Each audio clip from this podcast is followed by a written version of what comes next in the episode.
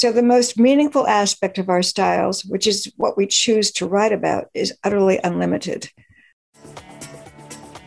Hi, I'm Brilliant, your host for this show. I know that I'm incredibly blessed. As the son of self-made billionaires, I've seen the high price some people pay for success, and I've learned that money really can't buy happiness. But I've also had the good fortune to learn directly from many of the world's leading teachers. If you're ready to be, do, have, and give more, this podcast is for you.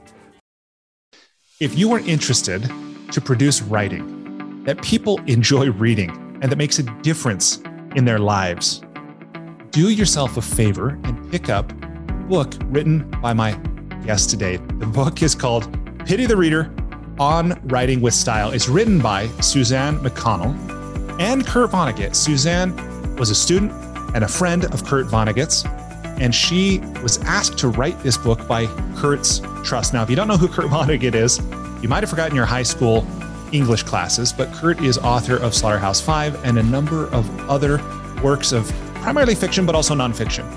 Someone who had an extraordinary life, serving in the military, being taken prisoner of war, surviving the bombing of Dresden, and having so many other life experiences that we all, almost all of us deal with, but we don't necessarily write about or share about, that he put in his writing in ways that were sometimes humorous, sometimes touching, but almost always entertaining. In this interview, uh, I asked Suzanne to expound on what she includes in this book, what Kurt Vonnegut's instructions and advice about writing were. So we talk about how to earn a living as a creative, those financial considerations as a writer. We talk about love. We talk about finding a community or, or building one. We talk about how Kurt dealt with depression, as so many creatives do, how he thought about love.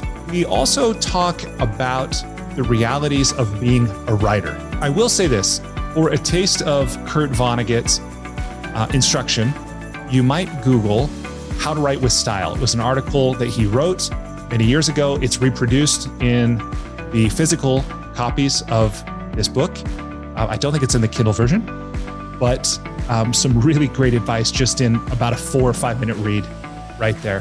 Susan has taught both writing and literature at Hunter College. She's also written for the Huffington Post and many other publications, including Poets and Writers.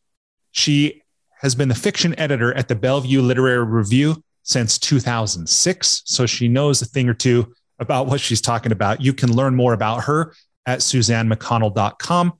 And I think you can find her on Facebook. But I just want to say as well that in this interview, we also talk about Suzanne's forthcoming novel. So congratulations on that, Suzanne, after many, many years of working on that, that you're finally ready to release it into the world. So with that, I hope you enjoy this conversation with my new friend, Suzanne McConnell. Suzanne, welcome to the School for Good Living. Thank you. Thank you for inviting me. Will you tell me, please, what is life about? Well, as a student of Kurt Vonnegut's, I can tell you what he might say. Um, it's about farting around, he says, in one chapter that I have. Um, I, I mean, there's so many ways that one could put a little tweak on that question, because you could say, what is the meaning of life, or what is what is meaningful to do in life. But, you know, if you look at birds or any other creature, they're not asking what it's life about. They're just living. And I think I think that's the answer. And I think it's a very hard thing for human beings to um, swallow, because we want it to be about something or to make meaning of it in some way. And um I noticed one year, because I go to Cape Cod every summer, my husband and I go to Cape Cod every summer, and we're on a pond and we're by the ocean and we're out of the city. And I notice that I never ask that kind of question when I'm there. I just swim and walk and write, and I never ask that kind of question. Wow. With Kurt's answer, this about farting around, what did he mean by that? And do you agree with him? Well, you know, it's funny coming from him, because he made so much meaning and was striving so hard to make meaning out of what happened to him. But I think what he means is kind of what I said, like enjoy yourself. You, there's no, he certainly would say there's no answer to that. Mm-hmm. You know, he would not, because a, a lot of, a lot of what happens of the absurdity in his books has to do with, um, you know, the fact there isn't any. On the other hand, his, his character, his alter ego character, Trout, um, writes, what is the, what is the purpose of life? And, um, but it's for, it's about writing. It's about writers. And the answer is to be the conscient, the conscious. It's a longer, I can't, don't have the quote exactly in my mind, but it's something about like being the, the conscience of the universe. So that's a completely kind of different question, you know, but that's to writers. So that, in that passage that you share in, in your book, um, Pity the Reader, I believe yeah. it was something like to be the eyes and the ears and the conscience right. of the creator of the universe, you yes. fool. Yes, that's exactly right. You got it right. But he didn't have a pen or a pencil on him to scribble that in right. response to the person who had written it in right. a bathroom somewhere. Exactly. But if he did, this is what he would have written. So you must have, you must have marked that page. I did. I did actually host a, a monthly meditation group, and I shared that with the group yesterday. Just inviting them to consider maybe that's so, you know, or maybe that's an opportunity that's available to you. But I love that. And I might be a little ahead of myself. Um, let me ask this question before I ask you about yourself. But for those who might not remember back to their high school required reading, or those who aren't broad readers, who might not actually know Kurt Vonnegut, mm-hmm. will you tell us, who is he? Um. Kurt Vonnegut is an American writer um, who was born and grew up in Indianapolis. And um, he's a humorist. He's often considered a Black humorist. And his most famous work is Slaughterhouse-Five. And that's the one that is most often, I think, assigned right now.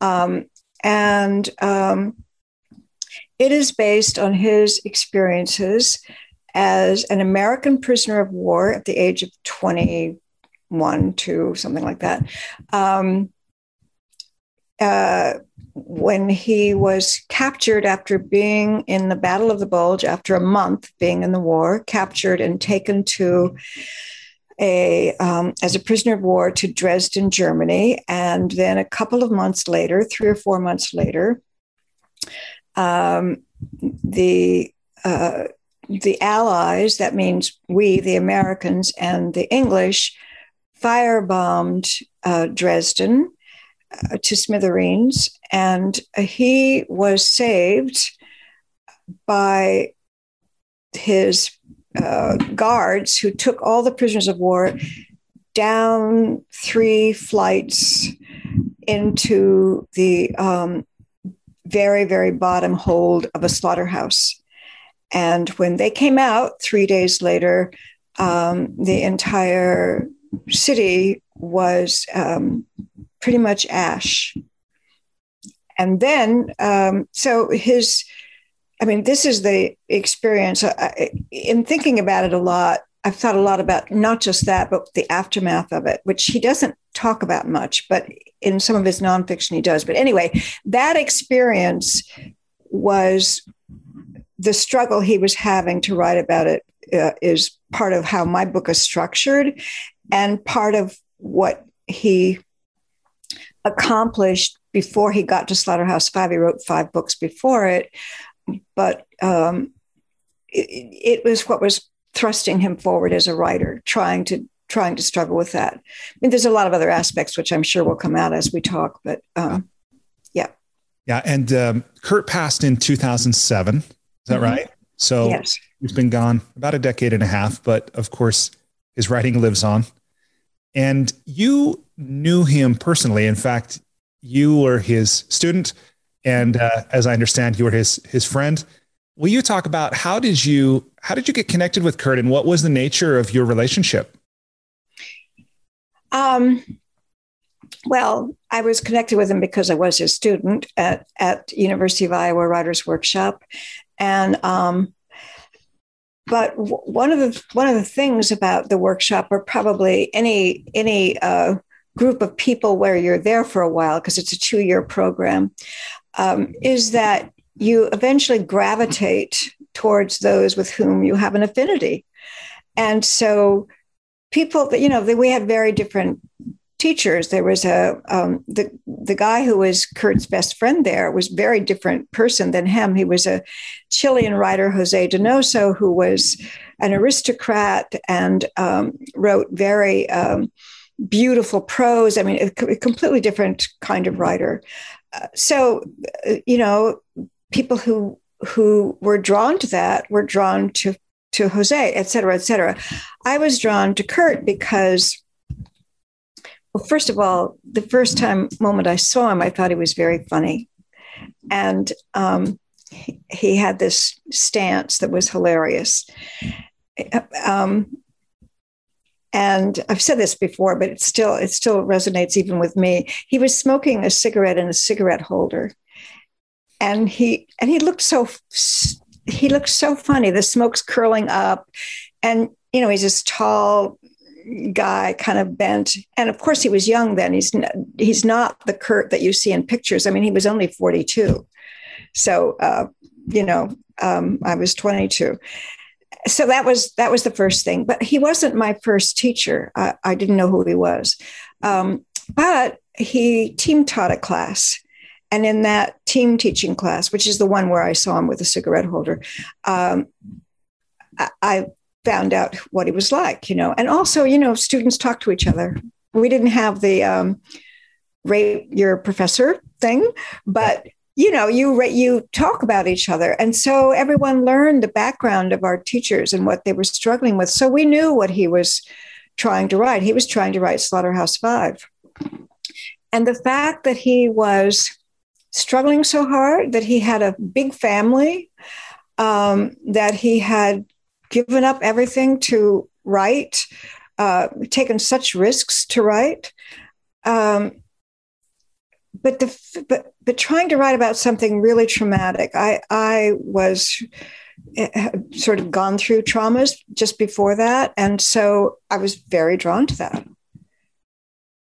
And he was a great teacher. He was, he was, he did his best teaching there. He said he was hungry to be there. He'd been alone on Cape Cod for years. Um, he was really happy to be there. And he, he really uh, put effort into it in a way that other teachers didn't. Wow. What a, what a privilege to learn directly from one of America's great literary luminaries. And not only to have been his student and to associate with him that way, but to have written a book on his writing advice and his instruction, right? So you've written Pity the Reader on Writing with Style, which I understand that Kurt's Trust asked if you would do. Mm-hmm. Will you talk about what is this book and how did it come to be? Okay. Um, well, I think... If uh, if one of my publishers is correct, that Dan Wakefield, who uh, was first going to write this book, also had suggested the idea to the Vonnegut Trust. But um, he had he had just finished putting together Kurt's letters, and and he he organized them and wrote little introductions to them so people would know what they were. And he was exhausted from doing that. And he's, you know, older than I am, and that's old enough. So he, he was exhausted. He didn't want to do it. And I think he suddenly saw it was going to be a lot more work than he was willing to do. I think they had they had a fairly small book in mind when they asked me to do it. You know, they, they wanted me to, I think, I can't remember, the first deadline was supposed to be like six months, something absolutely ridiculous, you know, I, that I knew would never get accomplished. Um, not if I was doing it anyway. So anyway, Dan called me up um, and he had also, I think he felt he'd also gotten to know me because he'd interviewed me for the, the letters book. I first met him actually at, at Kurt's funeral. Um, and um, he had, uh, He had not published any of my letters, and I was a little bit pissed off at that. And um, and I let him know that when the book came because I was I was kind of hurt. So um, anyway, he called me up and said, I have an opportunity for you. And you know, when somebody says that, ah, what are they trying, you know, what are they trying to get out of and what are they offering you, you know? Yeah. So, but for me, it was, it was like, I, I really felt touched by the universe. I mean, I even feel shivers right now telling you this, because it was the perfect moment for me to be doing that book. I had just proposed a um, panel discussion for um, the Associated Writing Programs um, uh, on Vonnegut, and it was called, um, oh my God, what was it called? Um, something about the, the debacles, oh, I can't remember it. It's a great title too. Um, Debacles of War and Other Disasters, or something like that. I had been teaching in a um, literature and medicine program at hospitals, and I was teaching a lot of war literature because I was, I was, I was not teaching. I was leading seminars that were more like discussions, and I got to choose the literature. So I was, so it was too for caregivers. It wasn't for patients. It was for caregivers who are, you know, they get partly traumatized themselves. Sometimes they need a lot of support. Mm. And it was for them to air out things. So I was really in the thick of, a, of reading a lot of war literature for two or three years, including his. And um, so I, so I created that panel. It had just gotten accepted. I had revised my novel for the umpteenth time, and it was ready to market, and I absolutely could not do it. I thought I would, I thought my heart would break if I put it out in the universe and it got rejected. I just, I just couldn't do it. And I had started to write a story. So when I realized that, I thought, okay, what is it I really have to say? What, what haven't I written that I really, and there was a, there was a story I really wanted to tell. And I started writing that story. And, um, So, so Dan asked me just at that moment, I put aside the novel, I started writing the story, and I knew the story was going to be good. I had the voice and it was going. And I, I did not start my homework for Pity the Reader until I finished that story, because that was, that was not going to work to put it on pause, you know, and that story won a, won a first prize. Wow. So I was, there was something magical, and I, I, I can't tell you what, about stopping the novel. Uh, it, it's like listening to the, the whatever telling me, don't go there, do this, and here's this. And, you know, I immersed myself for a year in everything Kurt wrote, and in a couple of great other books. There's a book called Conversations with with Kurt Vonnegut. Uh, and he had a compendium of interviews, and I leaned heavily on them, but I had to write, I had to use sixty-five percent of it had to be Kurt's words, which is why my publisher feels justified in saying it's by Suzanne McConnell and Kurt Vonnegut. Um, because it, it really is mostly his words, but of course I organized it all and so on. So, um, it was a funny reading experience, because I wasn't reading the books as novels. I was reading them as, where are examples? What can I use? So, um, yeah, so that's how it, how it came about. Awesome. Tell me about the title. Where does the title come from? The title comes from, I had another title. Um, so really my publisher, Dan Simon, should have credit for this title. Um, my title was mundane. It was, it was called Vonnegut's Pearls, like pearls of wisdom. Um, but it's, and that, at that point I was going to say by Suzanne McConnell. So it, was, it would have been a whole different thing.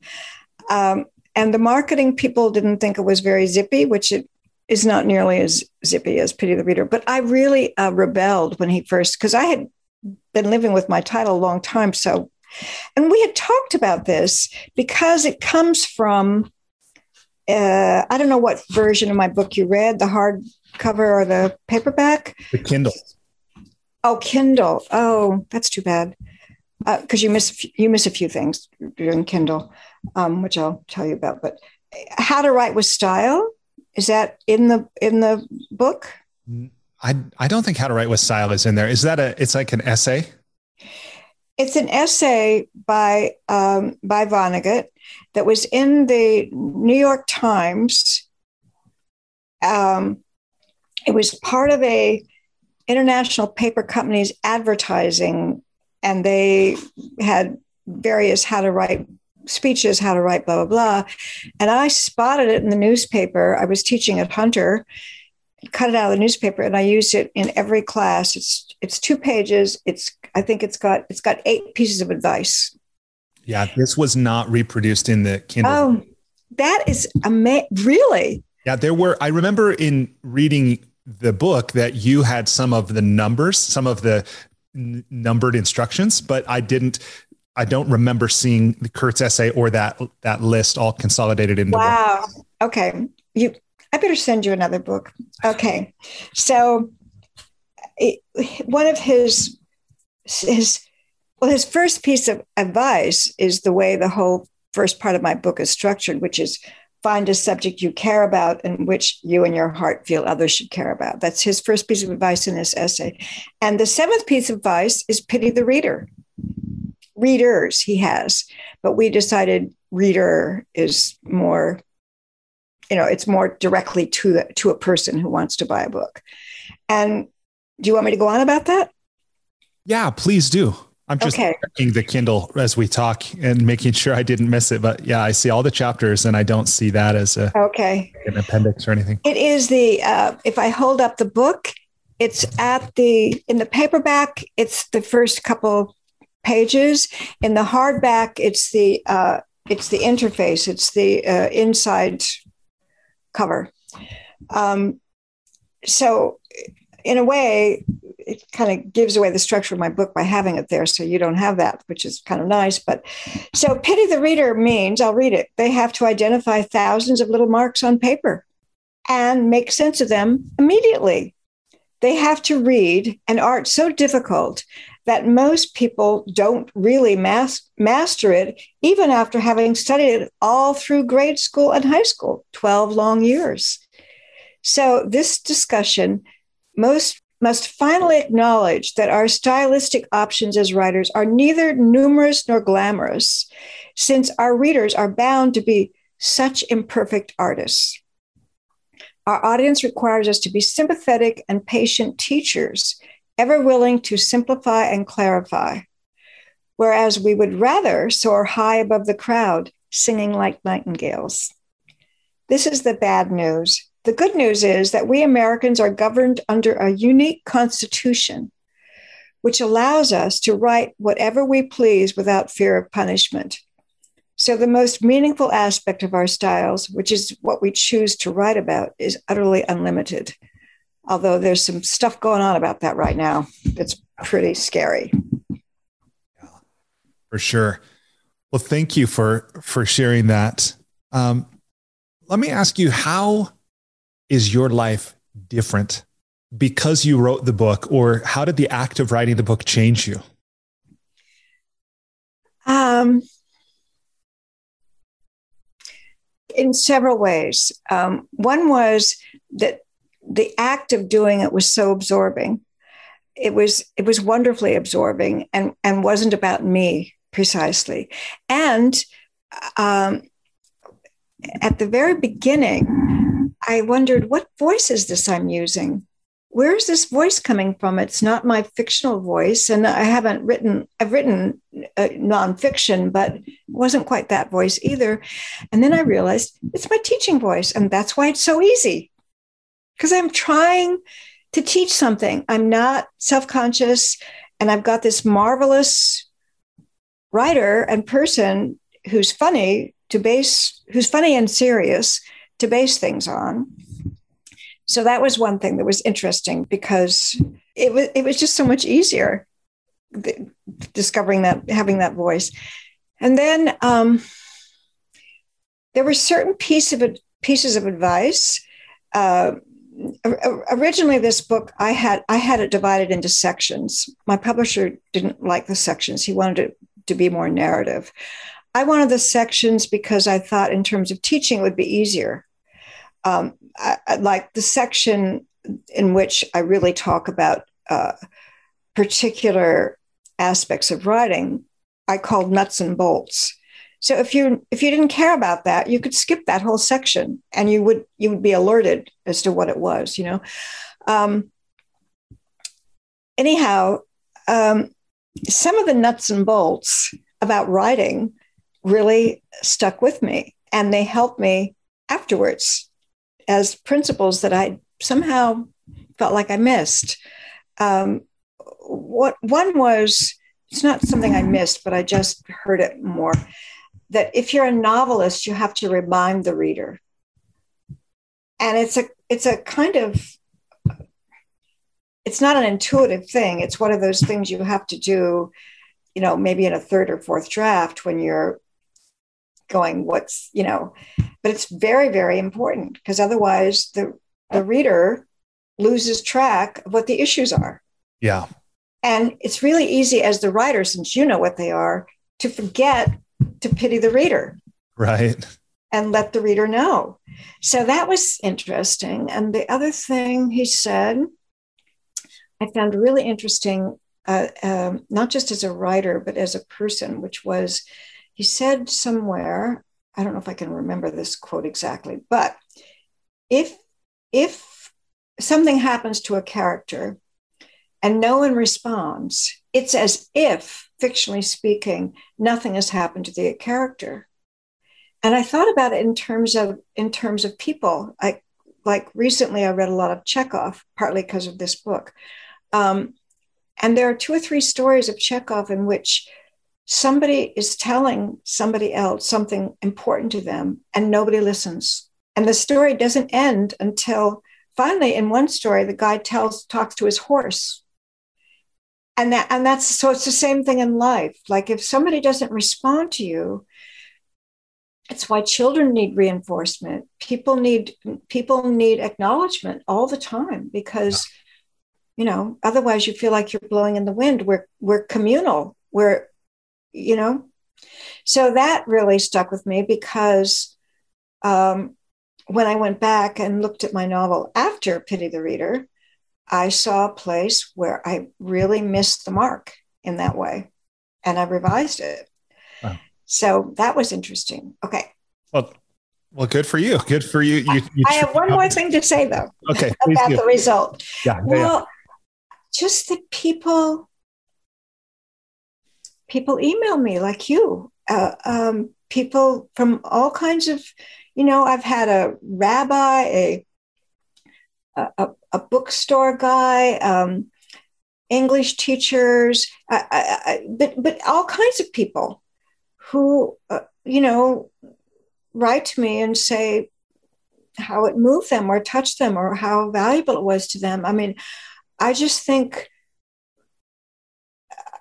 I just think that I'm, that I was fortunate enough to, to be able to do this project in which my own teaching could could come to bear, and and the the kinds of issues that Kurt talks about, which are so important, and it's just incredible that I, you know, that I was able to do that.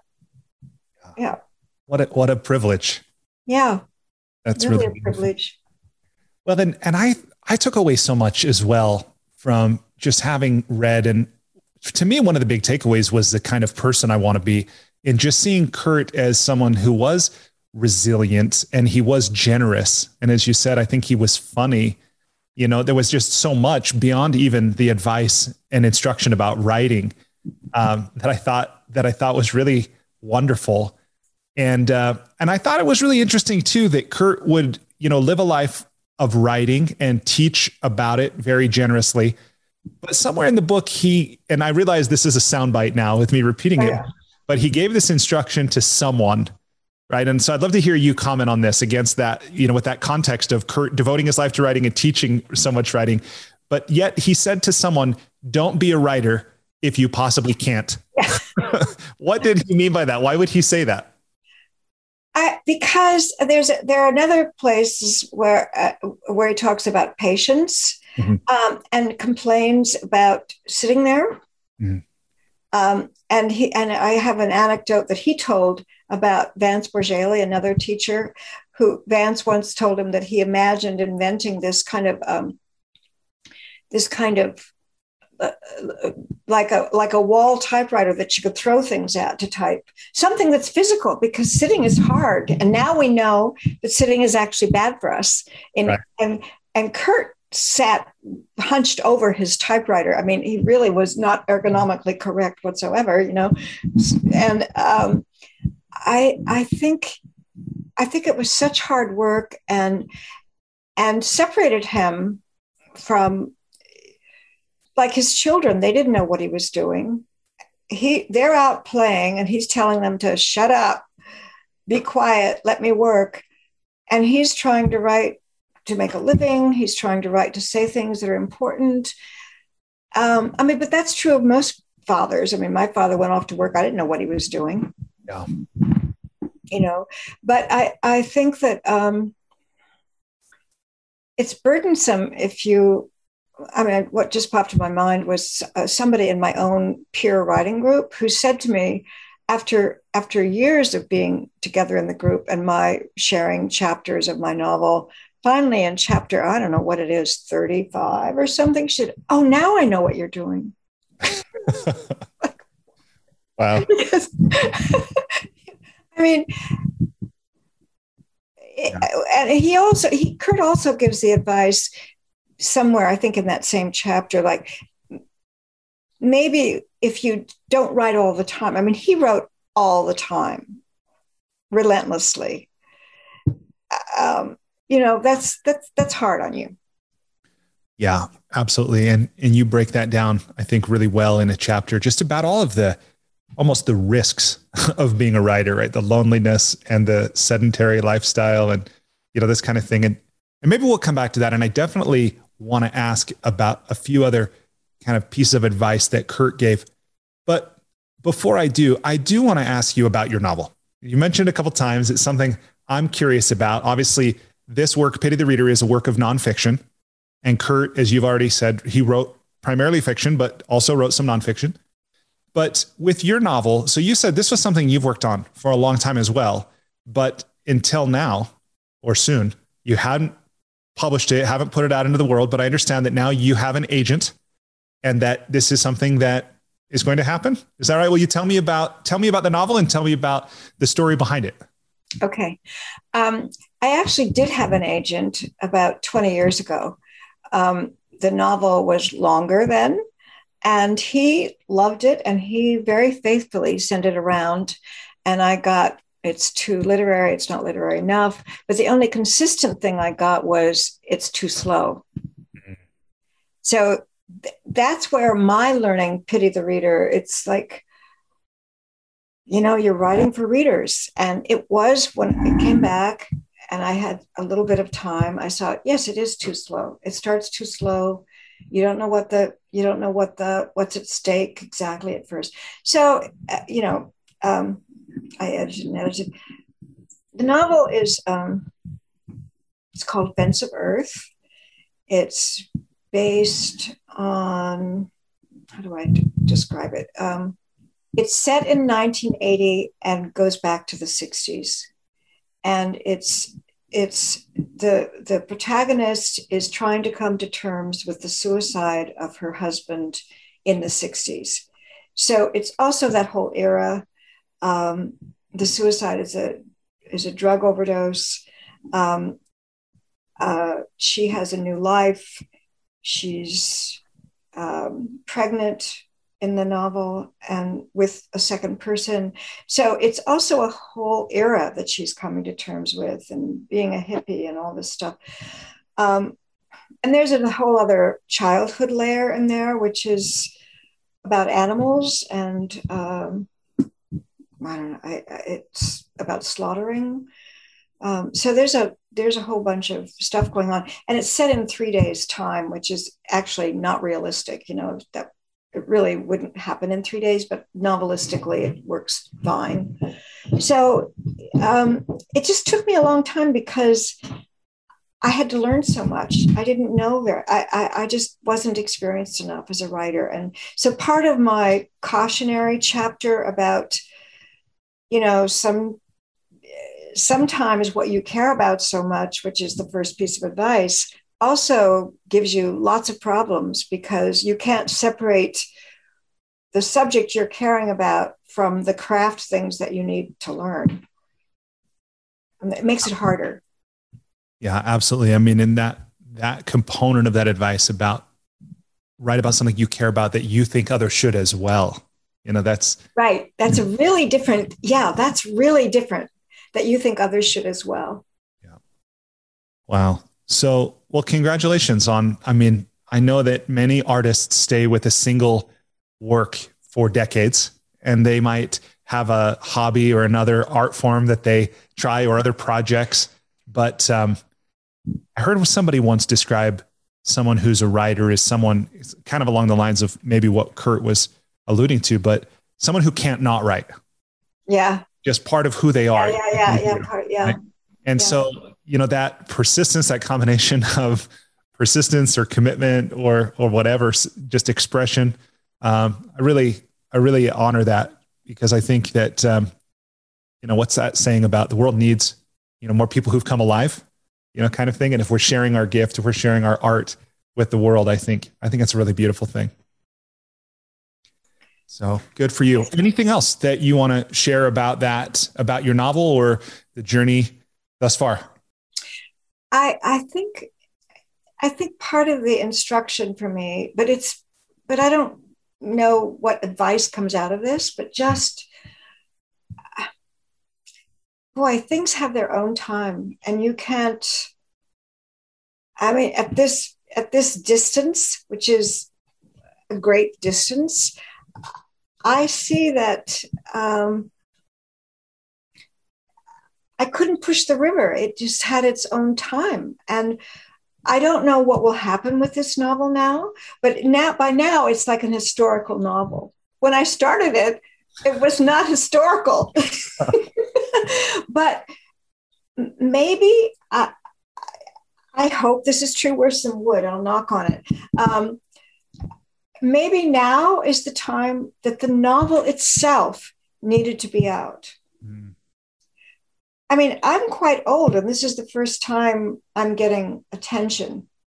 And if, maybe if I'd gotten attention earlier, it would have gone to my head, or my life would have been different. I, I don't know.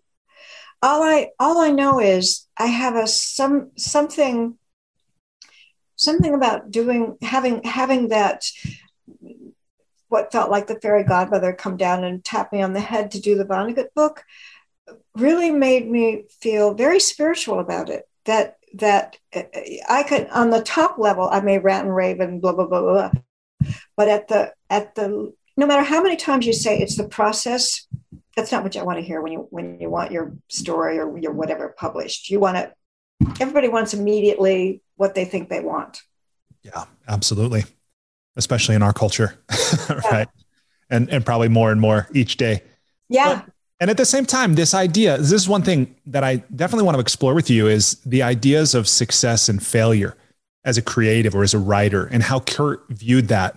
And maybe specifically, or as an entry point, the thing he said about Van Gogh, right? And about the paintings that he sold, two paintings, right? Because I know that some of this is on the, the scale we're considering. Are we talking about during your lifetime? Are we talking about after, which of course, who knows, you know, yeah. But maybe... Maybe you can start with what was it that Kurt said to his students about, about Van Gogh? I don't remember him saying anything about Van Gogh. And I think he said that he sold two paintings yeah. and they were both to his brother.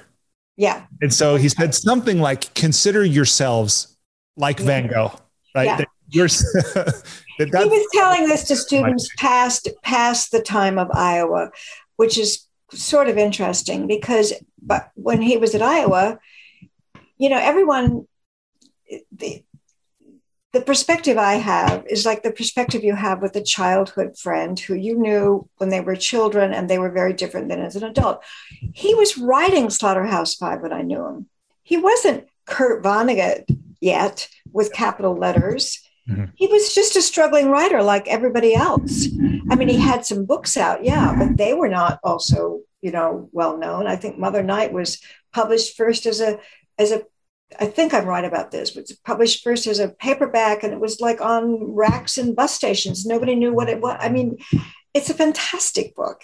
And, you know, so he was in process. He wasn't, he was just struggling. Yeah. And that's what everyone does. You don't get to be, you know, somebody unless you've gone through getting there. Yeah. And I was really interested in, in what you included in the book about, um, I think Kurt had said something about every, I don't know if it was every child or every son attempts to fulfill his mother's oh, yeah. impossible dreams. Yes. And I think he did that. Yes, he did that. And I have a footnote. I had to put it in a footnote because it didn't quite fit, but my footnote is a quote from Jung, and it's, um, and I'm not going to be able to quote it exactly off the cuff like this, but it's, something like whatever is not brought to consciousness will appear magically in your life as fate. Yeah. And I, I believe that if you're, if you haven't worked out issues, they keep coming up for you to work out. And in, and what I talk about in the book, I mean, you, you've just finished, so you know, um, you know, Kurt finishes Slaughterhouse-Five. Okay. Dresden's taken care of. Then he finishes, then other things pop up. His mother's death. Um, and he keeps working through that. So it's just endless mining going on, you know? And I think that although he's conscious about, about he says, uh, he talks about his mother, um, it really was amazing to look at how he did fulfill her dreams, you know? It's, yeah. Yeah, absolutely. Will you tell me what, what did Kurt believe was the role of talent in a writer's success? I have a chapter on that. Yeah. So that chapter opens with quotes from him, I think from a Paris interview review, in which he, he talks about how people have different talents. Um, he was very bad at a lot of things he tried to do. He was a terrible salesman. He tried to, you know, um, he would be a horrible mechanic. So he, he tries to put talent in perspective. Everyone has talents. You have to have some talent. You can't, it would be ridiculous. And it's, it's self, um, what's the word? Um, you know, people who aren't talented in a certain thing, they don't continue doing it because it doesn't feel good. Yeah. You know, if you started out and you couldn't write a word and you kept sending things to some public, I mean, it just doesn't feel good to be rejected all the time. So I think you learn that pretty early. You learn in school where your talents more or less lie, don't you think? I think by and large, yeah, school's a, a, a clearing for that. Yeah.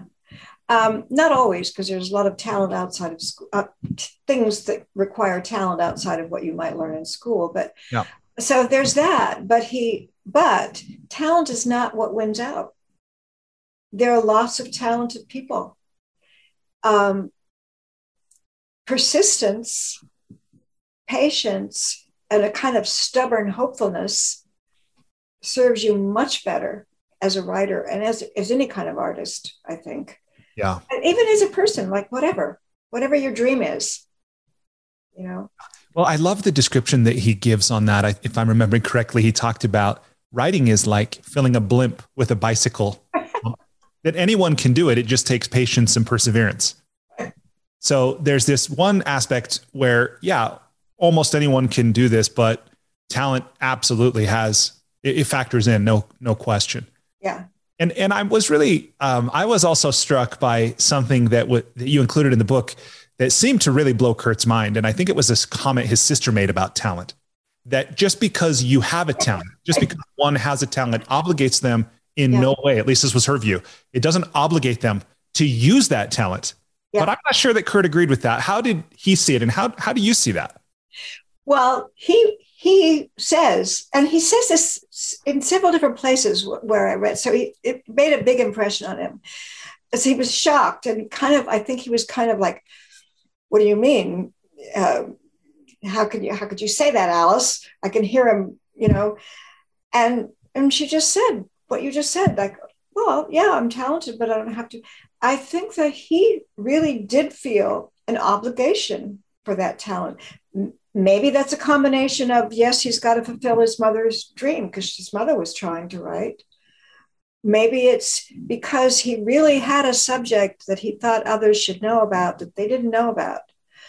But he was writing before he went to Dresden.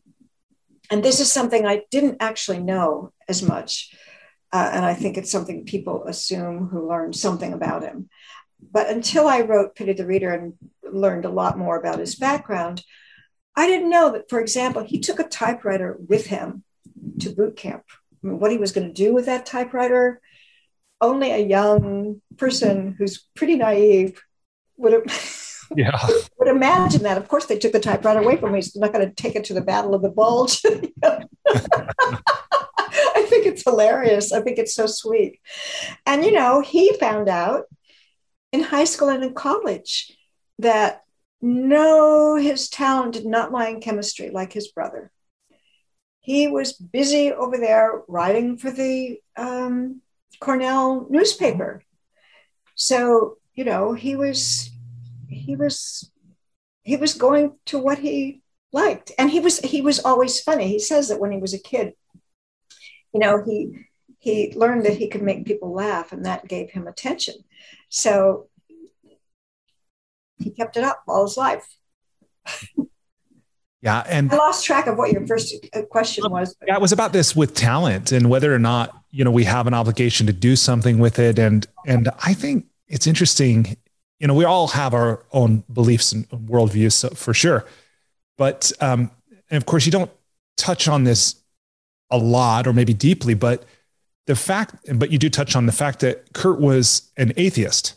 So if there is this obligation to do something with our talent, for him, it wasn't coming from a higher power or from one's creator or this kind of thing, probably.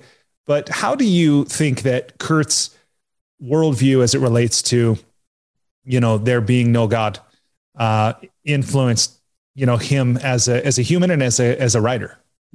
Well, I think it's complicated because, um, yeah, he was an atheist, but he, there's a lot of Christian references. You know, at the time he grew up, even at the time I grew up, I grew up going to a Baptist church. I grew up learning a lot of Bible, memorized lots of Bible verses. And I was very surprised when I wrote my own novel that they poured out.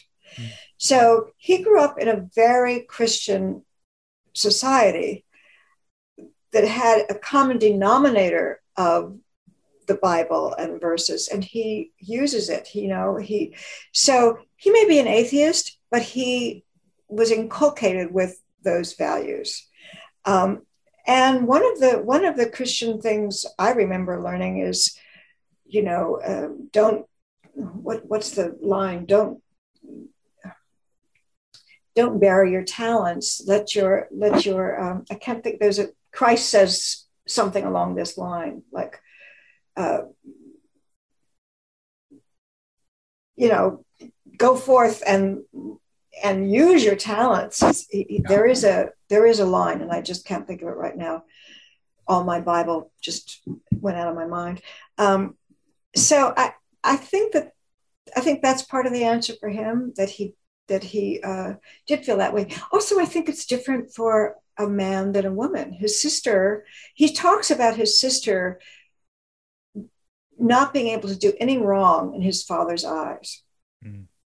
And that he thought that was detrimental to her in a way, because everything she did, his father thought was wonderful. Maybe Kurt had to earn it more. Maybe he, I, I don't know that, but uh, I know that he makes a point that, that, um, that she, on the other hand, um, everything was valued, and maybe everything then becomes the same. I don't know. Yeah. So, yeah, well, I you. feel like I feel like I'm sort of like yeah, you should use them. Yeah. Yeah, well, I certainly think so.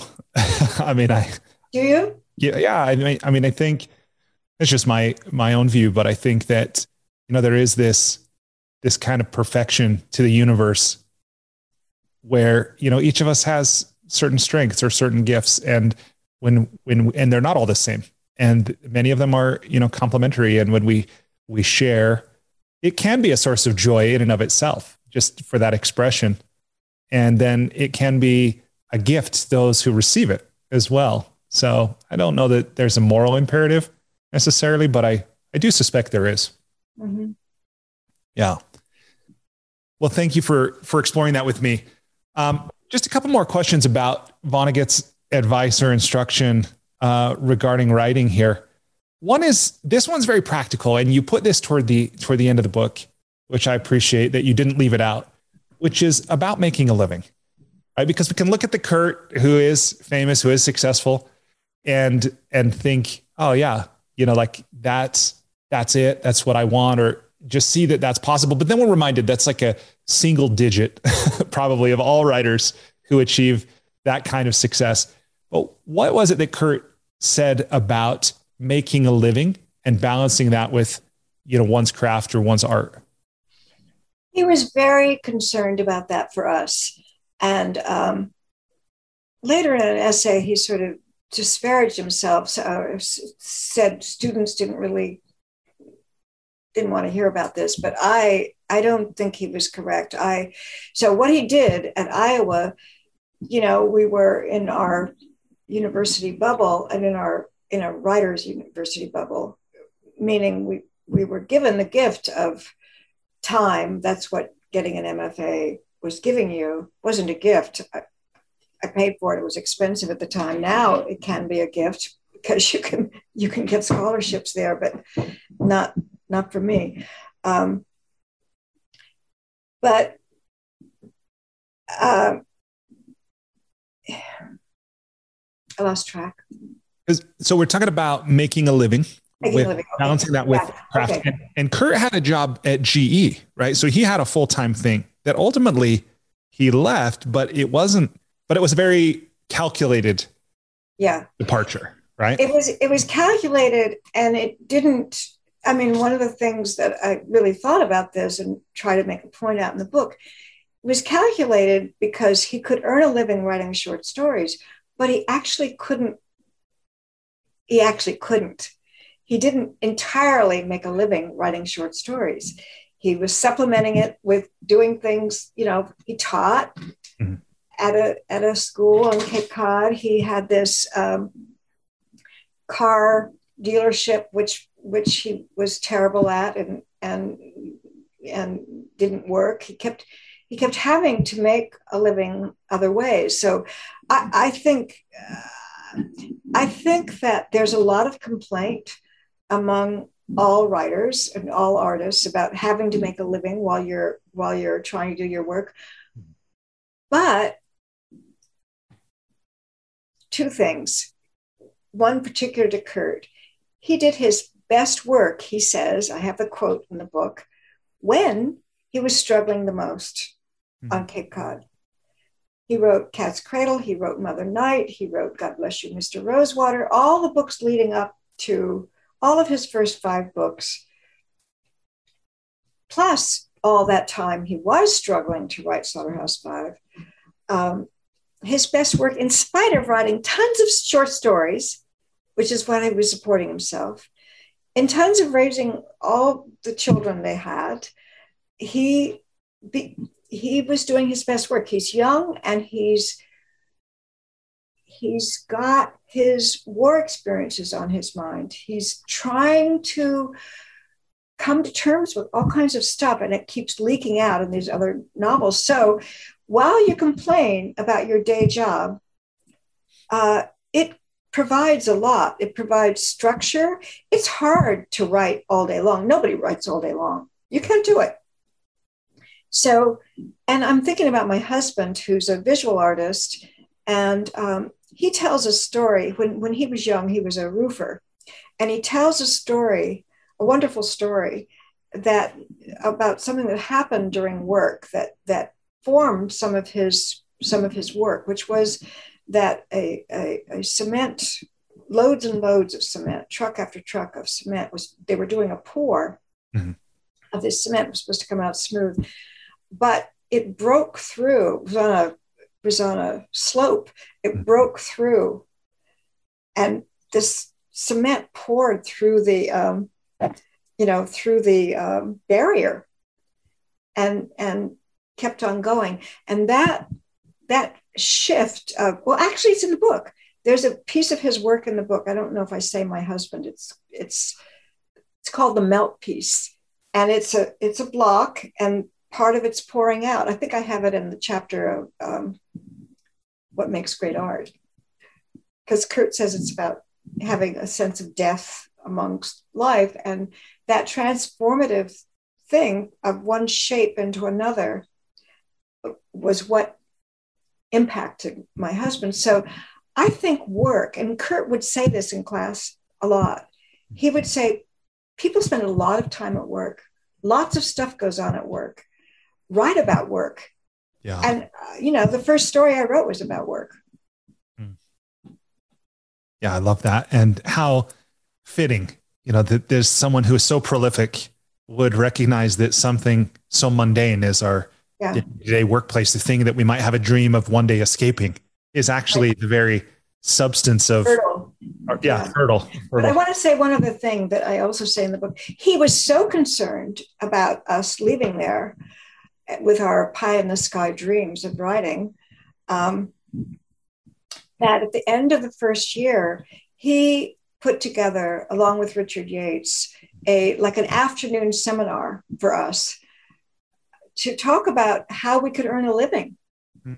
And he kind of was very like, do whatever you can do. You can do advertising.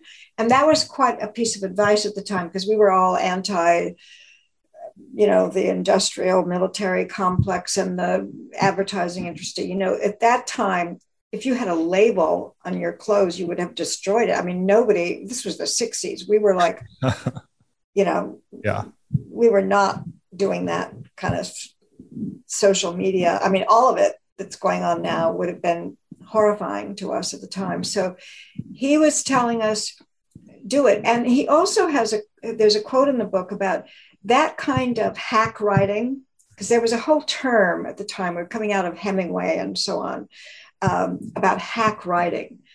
Um, not so, you don't hear that so much anymore, but it was separating like people who were really earnest and really true writers from people who were, you know, doing what he was doing, which is writing for the commercial magazines. And he said, it doesn't ruin, it doesn't ruin you as a writer to do that. In fact, you can learn something from it. You learn how to make a plot. Mm-hmm.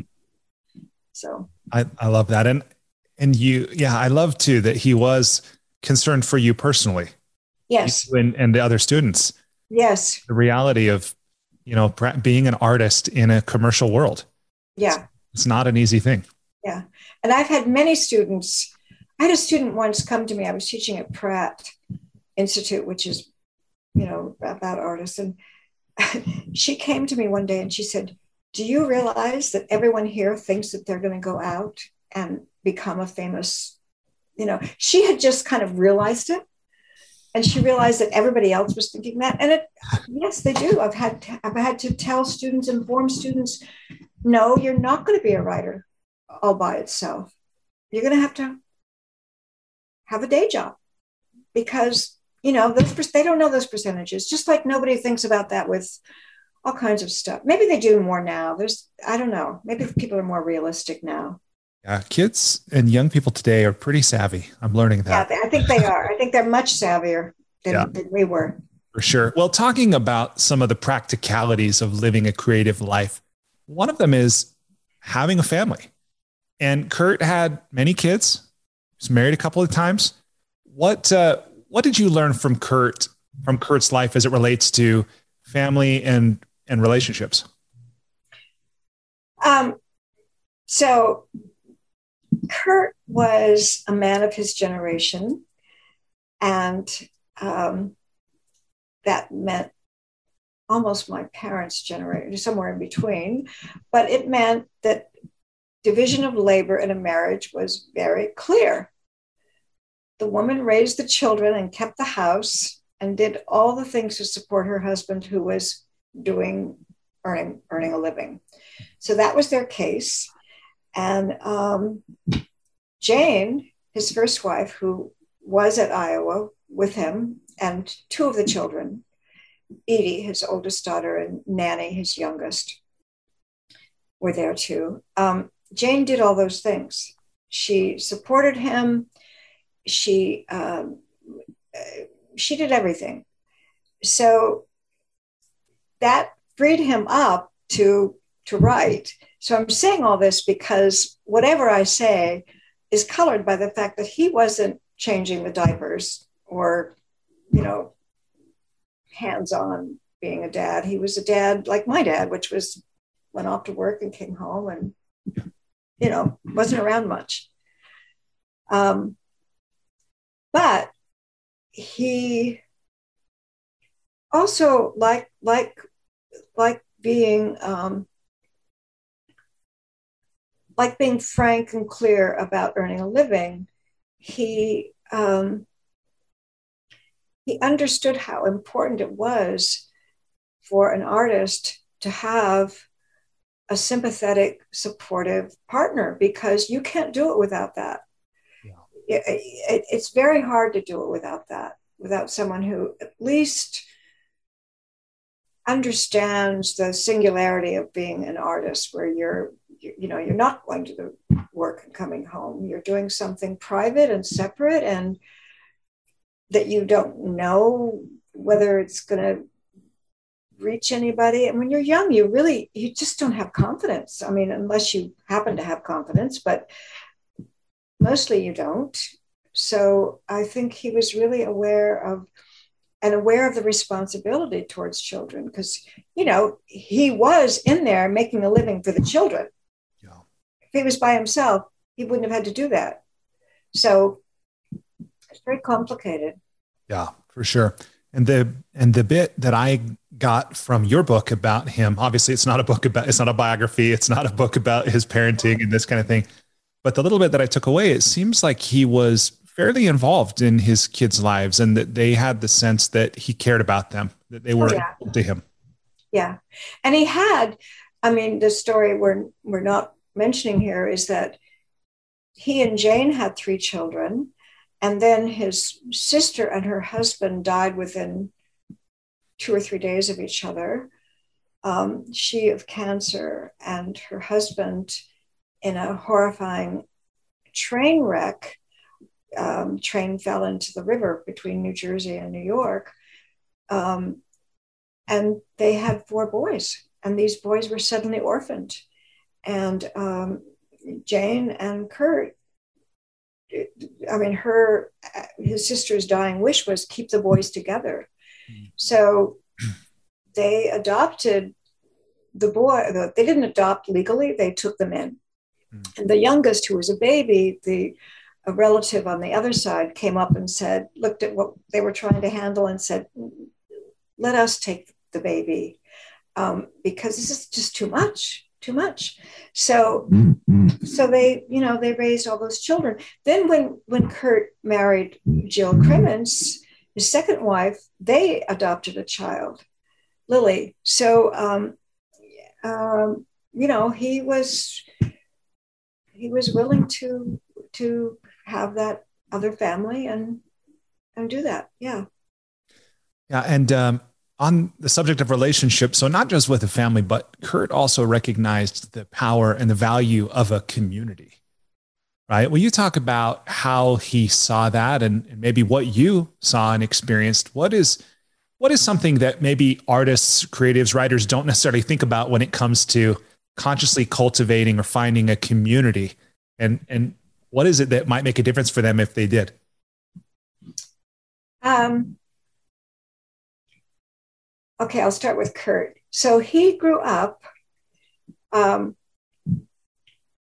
in a in a family where they had, um, I didn't know this, of course, until I did research, um, they had a house on a lake along with aunt and uncles. And so as a kid, you could run from one house to the other. You know, if you didn't like the food at your own house, you could just go to your uncle's, just down around the river, I mean, down around the lake. So he had a sense of the security and the variety of a, of a group of people. And um, I mean, you probably had that in parts of your life. I have it in parts of my life. Um, and what I what I was noticing during COVID, for example, was not missing somehow my best friends or my relatives, but missing a sense of the community of humanity, like the person you see all the time in your yoga class. I mean, we have varying degrees of community, but we are more than our tiniest community, you know? And so Kurt was, Kurt was um, always looking for home, for that, for that kind of community. Um, and he, there's a letter in which he writes to somebody, his agent, I think, early on, and says, is something like Paris going on somewhere, like this community of writers in Paris, this rich, you know, a movable feast like Hemingway writes about, and James Baldwin and all, all the people that were there. Um, and he finally found that. Uh, I mean, that was the kind of thing that happened to him when he got to Iowa. I mean, he told me later that it was certainly as important to him as it was to any of us. And I think a large part of that was because at last, you know, there was this community of people who were tr- doing exactly what he was doing.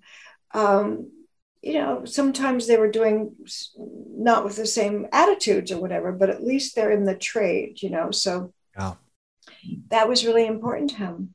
And I think he saw community, like he has a lot to say about um, marriage, uh, the single single marriage, not, not a generational household or community, how hard that is. And it is hard. It's, you know, you want your husband or wife to do and prefer to do exactly what you want to do. Well, if you're in a larger community, yeah. There's going to be someone there who wants to go to that movie. Yep. And it just, it just is not possible for another person to have all those tastes. So, I, you know, I've been in, um, you know, at artist colonies or in groups where it's really clear to me that that kind of extended thing. Right now, my my stepdaughter has inherited her, her mother's house, and she's told us, I'm thinking, I think of this as the family house. And we have built on two studio rooms onto that house. It's a farmhouse in New Jersey. And every time we go out there, we're with my stepdaughter, her husband, a cousin.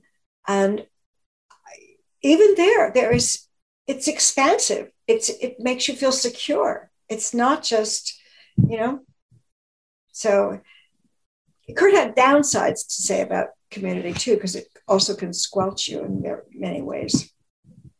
Yeah.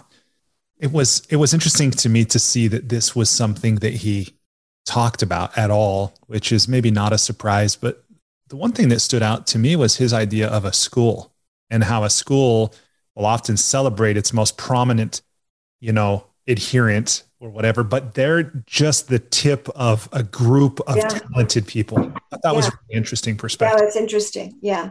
Yeah. He also, you know, part of this, part of his, um, thinking about community came from his um, anthropological background. Mm-hmm. So it wasn't just his childhood. It was, if you're studying anthropology, you're studying whole cultures. And that background really uh, affected him as a, as a way of looking at community, as a way of looking at everything, because he, uh, you know, there's a, he says something about learning that stories can be malleable and so can cultures. They, you know, I, I once gave a class, the most fun class I ever taught was on Cat's Cradle, because it's a, it's a crea-, I don't know if you've ever read that, but it's, it's a, oh, it's, it's a, it's a, it's a, it's a, an invented uh, community with an invented religion and an invented punishments and all the things. So I divided my students up and had them each in, you know, the space of fifteen minutes, create a religion that had to have certain things, you know, it had to have uh, something that you, it had to have rules. It had to have a guru. It had to have a point. So they came up with the wildest things. Somebody had um, something called Christophmathy. It was Crest toothpaste was the point, et cetera, et cetera. So he really saw, you know, whole constructs in terms of community. I'm really happy to hear you say, to remark on those those chapters, like about working and community and those chapters, because all of that section I called How to Live as a, as my working section title. And one day when I was on Cape Cod, I woke up, I mean, no one asked me to do that, right? I was told to write a book about Kurt's writing advice.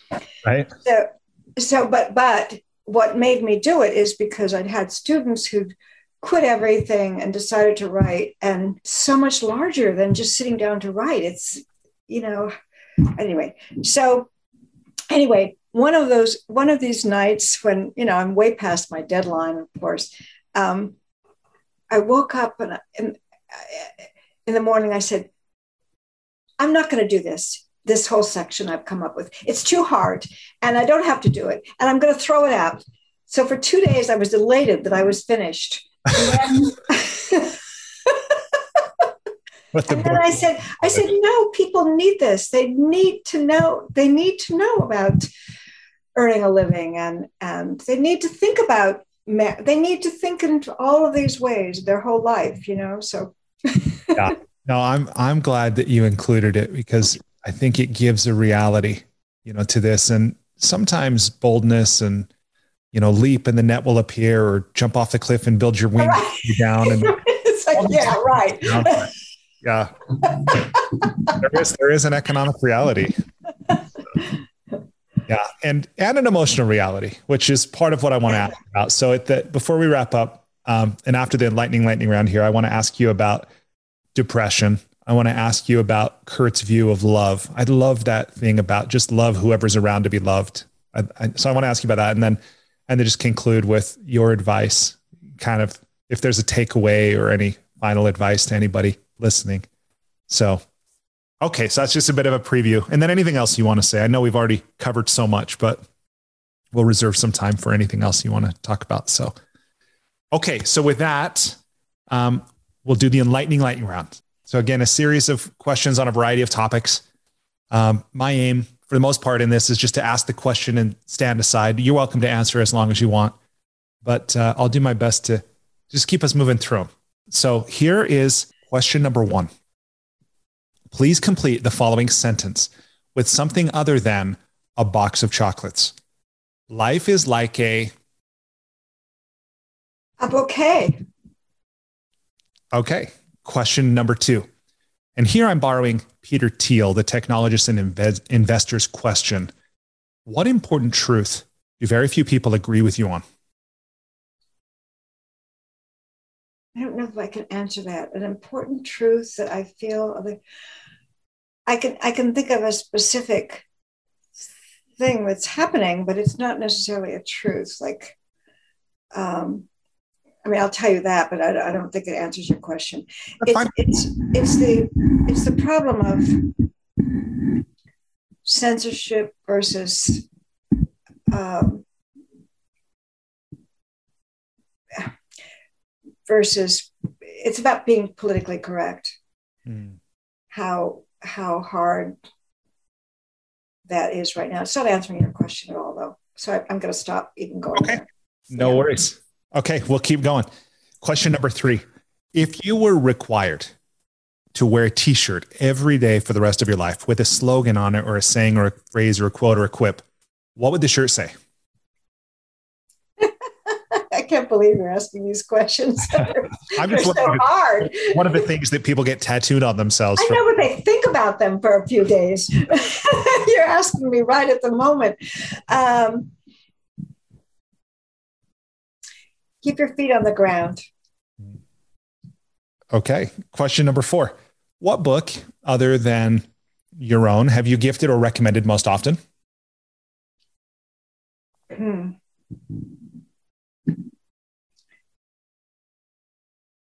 Um, that's hard. I mean, I've, I've certainly recommended a lot of Vonnegut books, um, but I've also, I, I in my own journey, um, read a lot of self-help books when I was trying to help myself a lot when I needed it. So there are certain books out of there that I that I use, like Louise Hay's. Everybody's read Louise Hay's. Like You Can Heal. Oh, Louise. You, Louise you Hayes, can heal your life. Yep. Yeah. Um, the I Ching. You know, I don't know that I uh, that I recommend it a lot, but I use it. Um, So there are some funny books like that that are really out of the loop that if I told a lot of my fiction writer friends, they would go squeamish and not, not like, you know, yeah. uh, because they're too, they're too directly self-helping. It makes people squeamish to think that they need help or to try to get help. Yeah, sometimes. And I, I kind of got over that because I needed so much help that I had to, I was very embarrassed by, by trying to get help. When I first started trying to get help, mm. I felt ashamed, like, you know, you're supposed to already be evolved and you're not supposed to need help. Yeah. So many people feel that way for sure. Yeah. Okay. Um, question number five. So this one's about travel. Um, this assumes you do a lot of travel. I know the pandemic has changed this for many people, but um, what's something you do or something you take with you when you travel to make your travel less painful or more enjoyable? I take um, watercolors, and I always take a notebook. Um, I once wrote a story while I was in Vieques in Puerto Rico based on a guy I saw in a bar. And I started on the beach when my husband went for a walk. I just started writing this story. Um, so I take I take those things. Awesome. I always take those things. Yeah. Okay. Um. Question number six. What's one thing you've started or stopped doing in order to live or age well? Hmm. Um. I have, huh. One of the things I do to age well is um, to keep, it's cliche, keep engaged, but I, but I do. I, I, you know, I'm very engaged with Pity the Reader. I, I have been doing the, I, I quit teaching, but I've been editing with Bellevue Literary Review for almost twenty years. And um, we have lots of friends, lots of social life.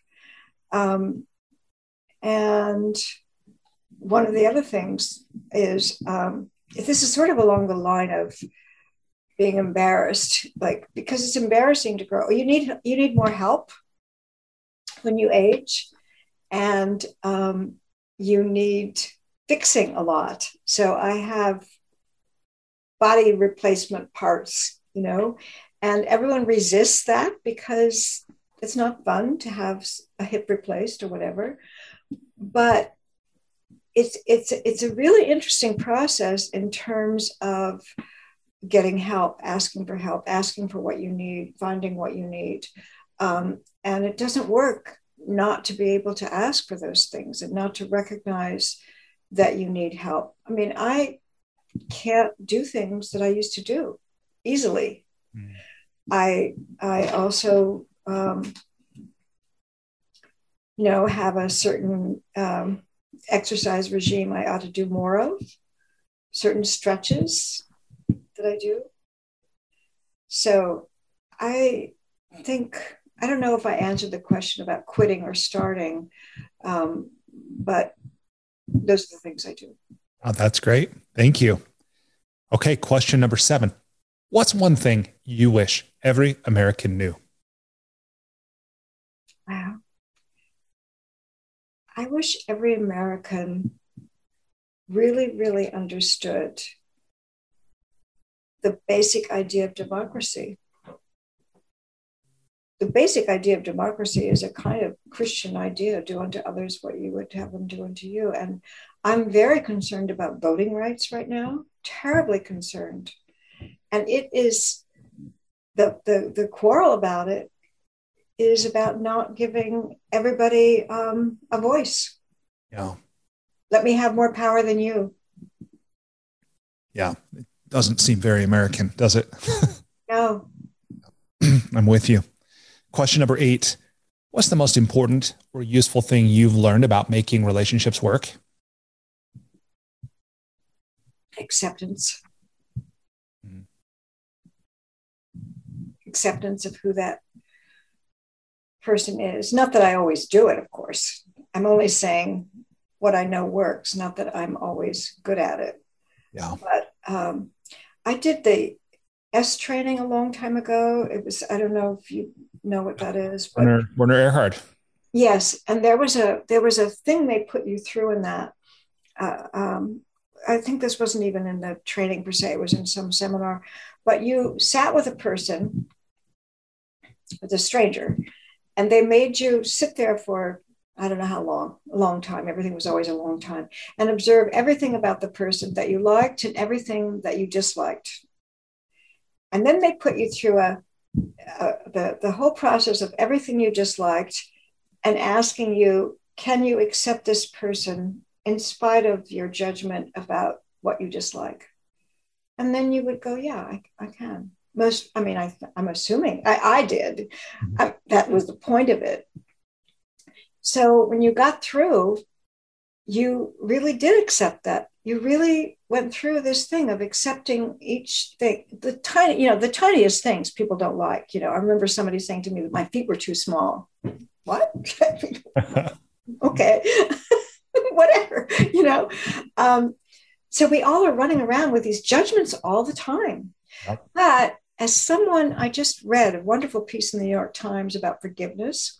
And it was, he was making the point that we also forgive everybody all the time because we have all these little judgments and then we forgive them all the time about, about their feet being too small or their ears being too, lobes are too long or, or their whatever, you don't like what they wear, whatever it is. We, we really do, uh, forgive everybody our little judgments pretty continually. Mm-hmm. So we need to give ourselves pats on the back for that. But um, that process of acceptance, I think, is really the, the, the most important thing. Yeah, thank you. Question number nine, almost at the end here. And aside from compound interest, what's the most important or useful thing you've ever learned about money? About money. That you need it, I think. You may not know that, but I hope you do. Um,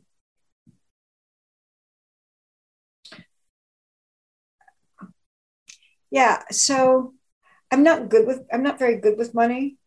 Um, and when I was, when I quit teaching full time, you know, I was bouncing checks every other minute, um, sort of not paying attention to it. And um, I think, I think, I think my Christian upbringing gave me a negative idea about money, I, uh, which, which Louise Hay actually helped me with, because she talks about embracing money, because money is, money is important. Money can bestow things. Money can give things. You you found that out. It's, she talks about it as um, part of plenty, you know, part of um, part of the transaction of of give and take among things. It's a it's a method, And um, we know in this country what it, what it's doing for wealth to be inequitable as it is, um, and how important it is for it to be more equitable. So I, I think even as I'm talking, I realize that I don't value it enough. Like my husband will say to me, you know, you don't even know what you're getting with your royalty. I mean, I, I don't pay enough attention to it. Mm. I still have this, it's something's, something's a little wrong. Yeah.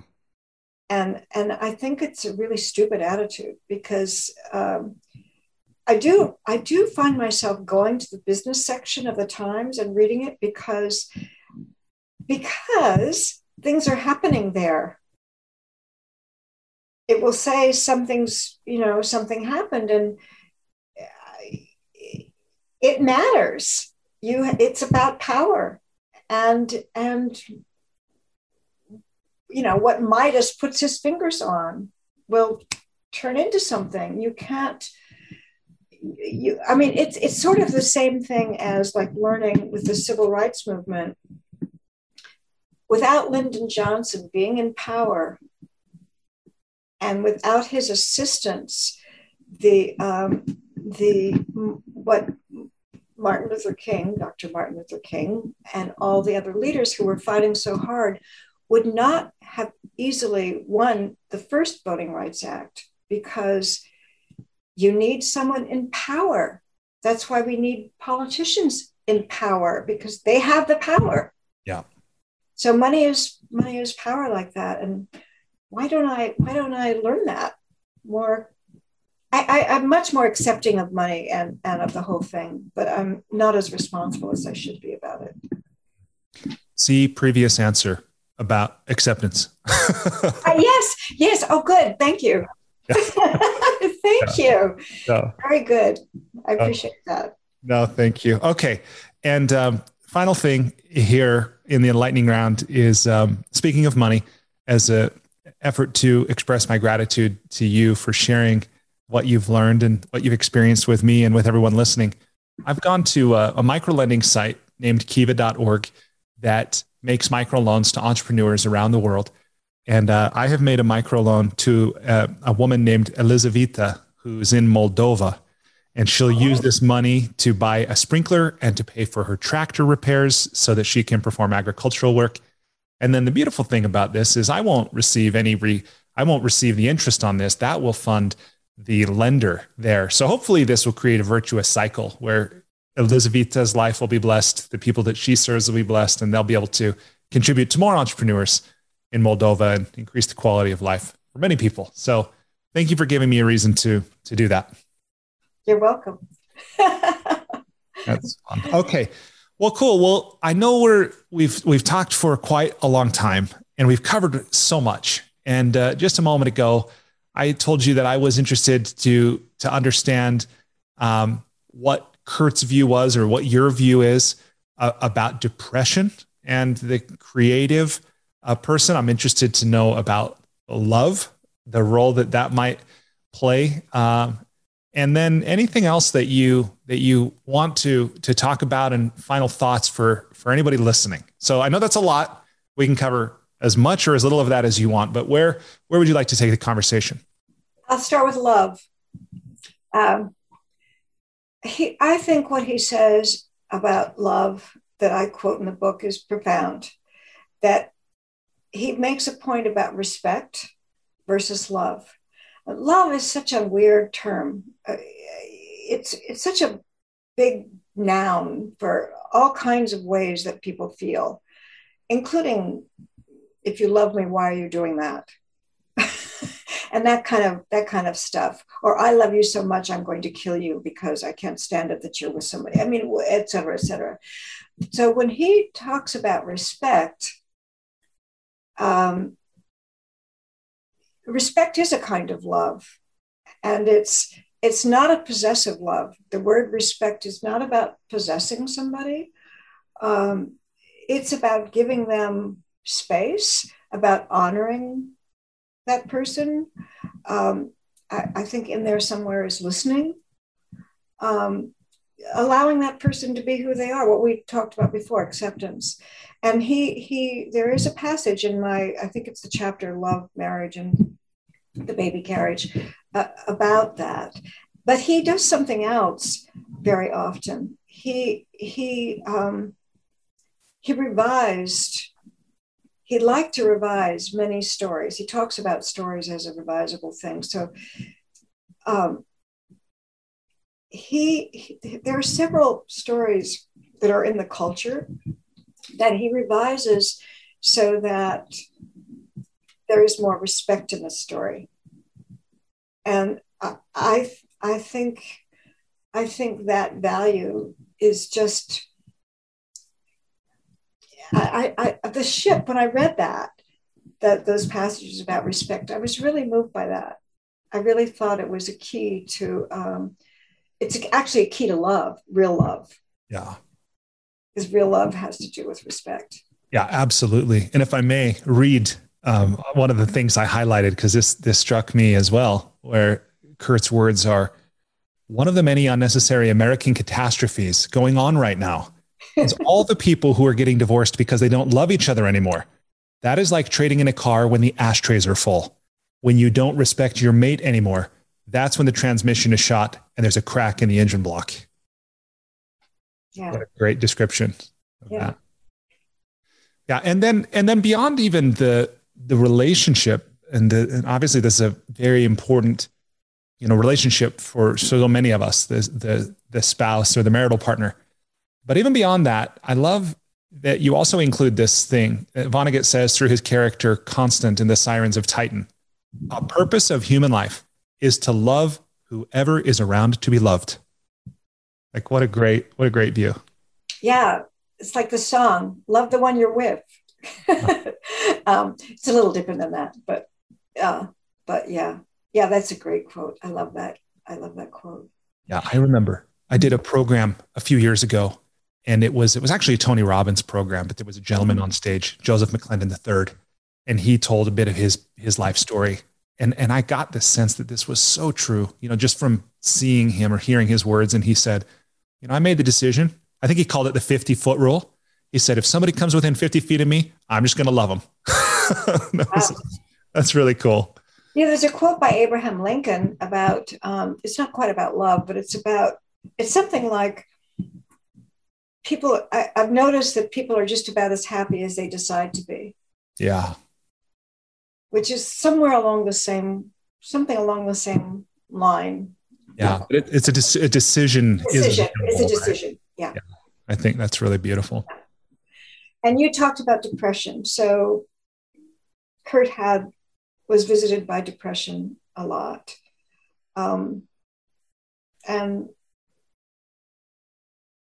He t- I mean, there are several quotes written in my book from him about it. Um, one is to his friend, uh, Jose Donoso, uh, and he talks about writing and writers being depressed. And he says to Donoso, maybe it's because they're they're carrying, uh, because of the smallness of their operation, is how he puts it, meaning that as a novelist, you're doing the whole thing yourself.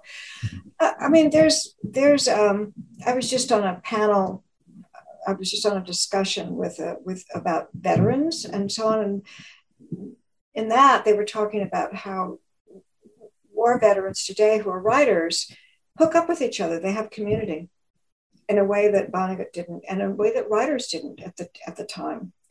So um, there's that. Um, but there's, mecha- there's, there's, um, you know, depression is a brain disease. Yeah. And he, he talks, Vonnegut talks a lot about uh, mental illness and and um, how it's, it's a disease, you know. Unfortunately, I think that he didn't at the end of his life take take those words to heart, because I think he was quite depressed, and I think he could have used some medication and some help about it himself. Yeah, and at one point you you include in this um, where he did actually seek that. Well, he shared in the interview that he did take some medication at one point, and that he did seek uh, a psychoanalyst, I believe, at, at one point. But it sounds like maybe he didn't keep up with that, or toward the end of his life when it, he could have used it, he, he didn't avail himself of that. Yeah. And also um, there's a P T S D factor for him um, that, you know, he didn't use that term, but if you look at his life uh, um, in terms of being a survivor of of Dresden and the firebombing and other things, even his, why did he live and his sister and his sister's husband die? I mean, the, that kind of survivor question. Um, and then, do I deserve joy and happiness since they didn't have it? You know, it, it, it, it, lots of stuff going on there, I think. Yeah, and a mother, right, who had her own addiction. Yeah. And if I understand, she took her own life. She either took her own life or it was an accident, but he chose to talk about it after a while as though she took her own life. So it's not, it's not absolutely known. How do you think that his ability to deal with his depression? I mean, you talked about this early where you said that you could, you knew he was struggling when you were his student and so forth, but um, how do you think that his art allowed him to cope with this or manage or process this in a way that maybe he wouldn't have been able to without it? You know, I can only make a guess. I'm not, I'm not him. And, and even he could only probably make a guess, but he talks about the fact of working out your own issues. In fact, he has a piece of advice about writing off the, writing indirectly, because he says, no matter what you're writing, your issues will come out, and they will, bigger or smaller. I, I think I think that, you know, it, if I if I think of my own writing, like the weirdest story I've ever written came to me in a dream, and I and I didn't even know that I had those issues as deeply as I could, and I could not have ever written about them in a realistic way because it it was too much. And I think that part of what he does with the science fiction, even for him, is to get to get to be able to address things in a in a creative manner that that, that comes out in ways that um, that you that you don't understand, that you don't know, you know, that uh, it, because because words are only, they're not the thing. They're, the, they're a substitute. Our experience is, you know, in our body, in our spirit. So those manifestations come out in ways that we don't understand. And if we don't have those manifestations, I don't know what happens to us. There's lots of people on the street here that are not working something out in another way. I, I, I think it's really fundamental. I think that everyone is creative, and and sometimes you cannot articulate things. They're too hard. Yeah. Yeah, I think you're right. Well, thank you for that. Thank you for going there. Now that I, I look at one of the very last questions, I'm like, what a downer. why did I, why did I end with that? But I'll, I'll put the onus on you. What, how do you want to end this Uh, interview? And is there, and, and perhaps it's a, a piece of advice or encouragement that you would leave people listening with that would help them finish their own creative projects, or something more general, just kind of something, final thought, final words? I think I've said it already, but I, I think that, um, I think there is a, a, a higher spirit or a lower spirit or a spirit, whatever, going on. And And I think it leads, I think it is creative, and it leads to creativity. And that, you know, Kurt really believed in creativity, and in, and in, um, and, and he would say, talent or no talent, um, you know, you can play the piano, even if you're not going to be at Carnegie Hall, et cetera, et cetera. So, um, And also, you know, everything is creative. Business is creative. Philanthropy is creative. It takes thought. It takes vision, intuition. All of those, all of those things happen. So trust, trust what comes up for you. Trust your, uh, trust your interests. Trust the path that seems to come up. That's my advice. Okay, wonderful. Well, fantastic. Well, again, um, thank you, Suzanne, so much for sharing so generously of your time, of your wisdom, of your insight. Um, I've really enjoyed, no, I've said this already, but I really enjoyed Pity the Reader. I've loved talking to you, being able to ask a few follow-up questions and things like this. And, and I'm confident that people listening to this will find a lot of value and enjoyment from the work you've done as well. So thank you. Thank you. I told you one time I wanted to interview. I don't know what for, but I love interviewing people. So if you want to be interviewed for some venue, let me know. Okay. That's very generous. Thank you. I, I love that. Yeah. I don't spend a lot of time on the other side of the microphone. So that, right. could be, that could be a lot of fun. Yeah. Okay. Well, great. Okay. Well, again, my guest today, Suzanne McConnell, her book, Pity the Reader. And will you tell me again the name of your novel? Fence of Earth. Fence, Fence of Earth.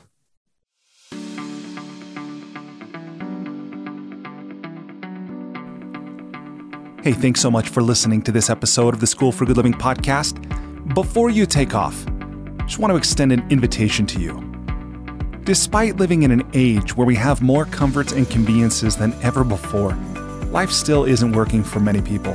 Whether it's here in the developed world where we deal with depression, anxiety, loneliness, addiction, divorce, unfulfilling jobs or relationships that don't work, or in the developing world where so many people still don't have access to basic things like clean water or sanitation or healthcare or education, or they live in conflict zones, there are a lot of people on this planet that life isn't working very well for. If you're one of those people, or even if your life is working, but you have the sense that it could work better, consider signing up for the School for Good Living's Transformational Coaching Program. It's something I've designed to help you navigate the transitions that we all go through. Whether you've just graduated, or you've gone through a divorce, or you've gotten married, headed into retirement, starting a business, been married for a long time, whatever. No matter where you are in life, this nine-month program will give you the opportunity to go deep in every area of your life, to explore life's big questions, to create answers for yourself, in a community of other growth-minded individuals. And it can help you get clarity and be accountable to realize more of your unrealized potential. It can also help you find and maintain motivation. In short, it's designed to help you live with greater health, happiness, and meaning so that you can be, do, have, and give more. Visit good living dot com to learn more or to sign up today.